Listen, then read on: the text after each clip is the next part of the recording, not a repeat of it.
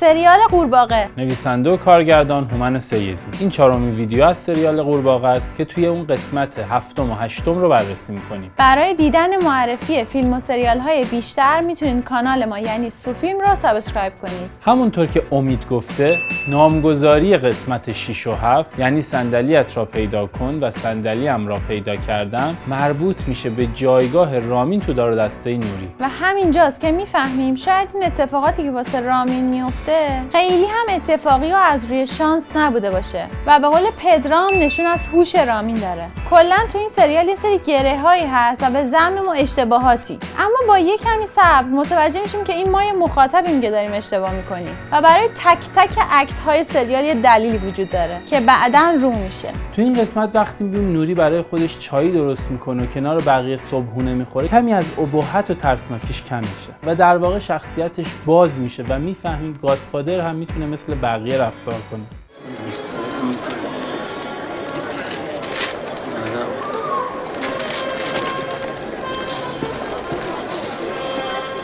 اون روزی که رامین به حالت عجیبی تو خونه نوری بیدار میشه می‌بینیم که ویلای نوری که تا اون روز یه جای آرومی نشون داده شده بود در اولین روز حضور رامین بارونیه و صدای رعد و برق هم میاد که نشونه به هم خوردن آرامششونه.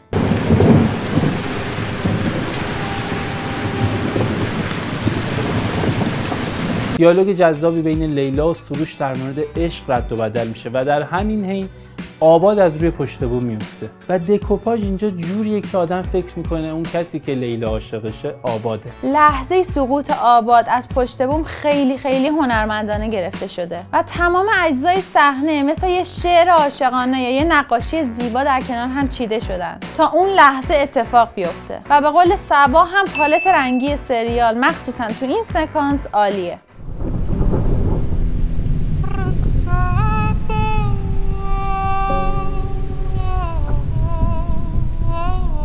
به قول حمید رضا یکی از کاراکترهای جذاب سریال لیلاست لیلا خیلی شبیه برادرش از لحاظ آروم و ساکت بودن و حتی لحن حرف زدن آهستش. جالب بدونید که فرشته حسینی در تهران متولد شده ولی افغان تباره از لحاظ فیزیک بدنی و میمیک صورت بازیش به نظر ما خیلی عالیه. نکته جالبی که رایان گفته اینه که طراحی لباس لیلا اینجا شبیه لباس کلینت ایستوود در خوب بد زشته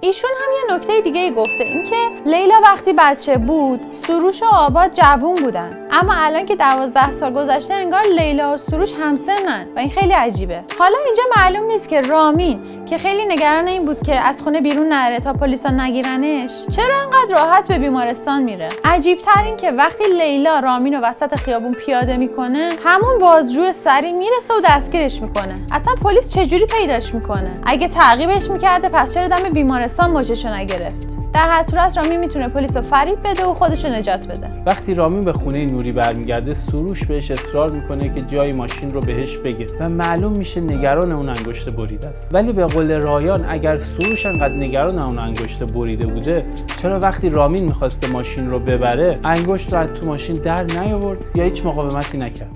دهمو نکنی بگی جای ماشین کجاست. خودم بازش می‌کنم. در گفتگوی بین نوری و رامین معلوم میشه که شب گذشته نوری با موادش کاری کرده تا رامین همه حقیقت رو بگه. و حالا معلوم میشه که رامین هیچ فیلم تهدید کننده ای هم نداره. ولی رامین با انداختن این شک به ذهن نوری که سروش داره بهش خیانت می‌کنه از ماجرا جون سالم به در می‌بره. همونطور که میسم گفته دیالوگ های پینگ پونگی این سکانس باعث شده که ریتم بالاتر بره و جذابتر شه. باشه میرم. امروز نرم فردا میرم ولی تو انقدر چشمت رو همه چیز بستی که حواست به هیچی نیست. چشم از همیشه بازتره اما عیار هومن سیدی تو قسمت هشتم و با ورود خودش به سریال مشخص میشه. سیدی شاه نقش این سریال واسه خودش انتخاب کرده و به نظرم کاملترین و جذابترین قسمت از همه لحاظ هاست. داستان برمیگرده به روز اولی که همه ماجراها از اونجا شروع شد و این خیلی از ابهامات رو رفع می‌کنه. حتی نکاتی که برای تماشاگر سوال ایجاد نکرده بود هم بهش پرداخته میشه. مثل همون ماشینی که روز اول قبل از دوزی از خونه نوری بیرون میاد. اینکه حالا داریم وقایع قسمت اول رو از یه زاویه دیگه ای می‌بینیم. خیلی جذابه که این ساختار تو خیلی از فیلم های دیگه هم دیده شده که معروفترین اونها راشومونه.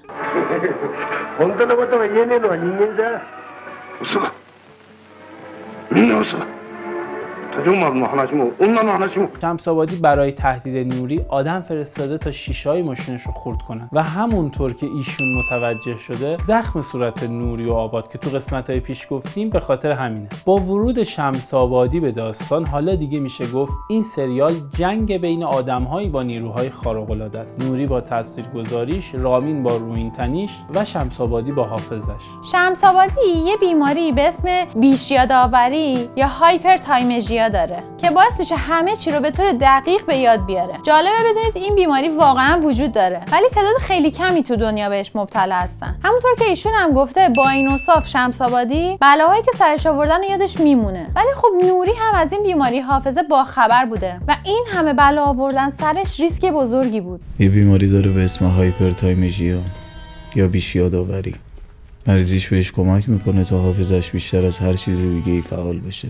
علت زندان رفتن شمس آبادی اینه که یک شب بارونی یه نفر زن و بچهش رو زیر می‌گیره و اون هم برای انتقام با چکشون رو می‌کشه و بعد خودش رو به پلیس لو میده. ولی به قول ایشون شمس آبادی که این همه تلاش کرد خودش رو از زندان آزاد کنه اصلا چرا رفت و خودش رو به پلیس معرفی کرد؟ و یا به قول نفیسه چرا بعد از کشتن اون شخص همه چیز رو صحنه سازی نکرد یا مخفیانه انجام نداد؟ تو فلشبکی که از صحنه زیر گرفتن زن و بچه یه شمس آبادی می‌بینیم؟ به نظر میاد یه زن پشت فرمونه و با تدوینی که وجود داره در ادامه لیلا رو می‌بینیم و میشه این فرضیه رو داد که شاید اون راننده لیلا بوده و شاید احتمالا به خاطر اینکه عاشق شمس آبادیه خواسته زن و بچهش رو بکشه. واسه چی زندانه؟ ظاهرا یه شب بارونی زن و بچهش که داشتن برمیگشتن خونه یادم مست با ماشین بهشون می‌زنه دقیقا مثل همون اتفاقی که توی خشم و هیاهو افتاد. تینا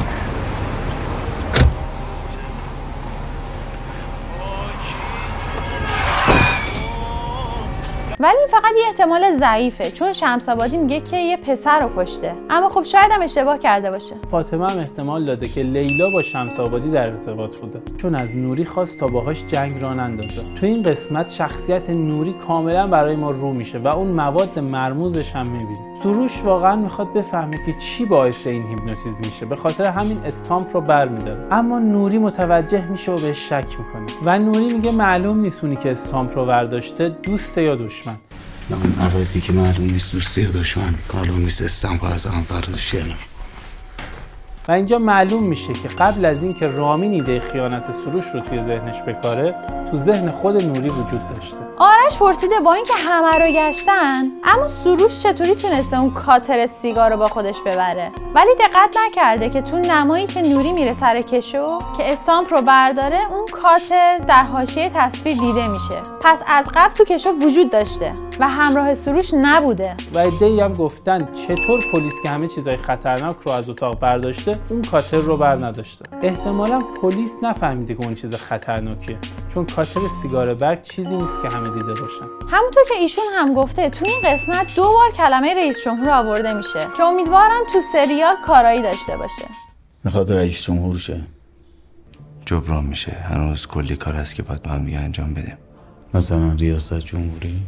تو قسمت 8 به نظر میاد بعضی از دیالوگ ها عوض شده. چون صدا و تصویر با همدیگه سینک نبود. که احتمالا یا سانسور شدن یا تمهید خود فیلمساز بود. از کجا بدونم وقتی جلسه تموم میشه؟ آدم بود نمیان سراغم. خب تا اینجا دیگه همه شخصیت ها برامون جا افتادن و چیزی که مونده شخصیت لیلاست که هنوز برامون پنهانه و هنوز مهران قفوریان وارد بازی نشده و سیدی یه برگه برنده دیگه تو جیبش داره. در اوایل سریال فکر می‌کردیم با یک داستان فانتزی طرفی. ولی هرچی جلوتر میریم فکت های منطقی آورده میشه که بهمون تلنگر می‌زنه زود قضاوت نکن تو هنوز هیچی نمی‌دونی در آخر اینکه به قول مجید هومن سیدی با مسیری که در پیش گرفته داره تک تک رویاهاش واقعی می‌کنه و واقعا از زندگی لذت می‌بره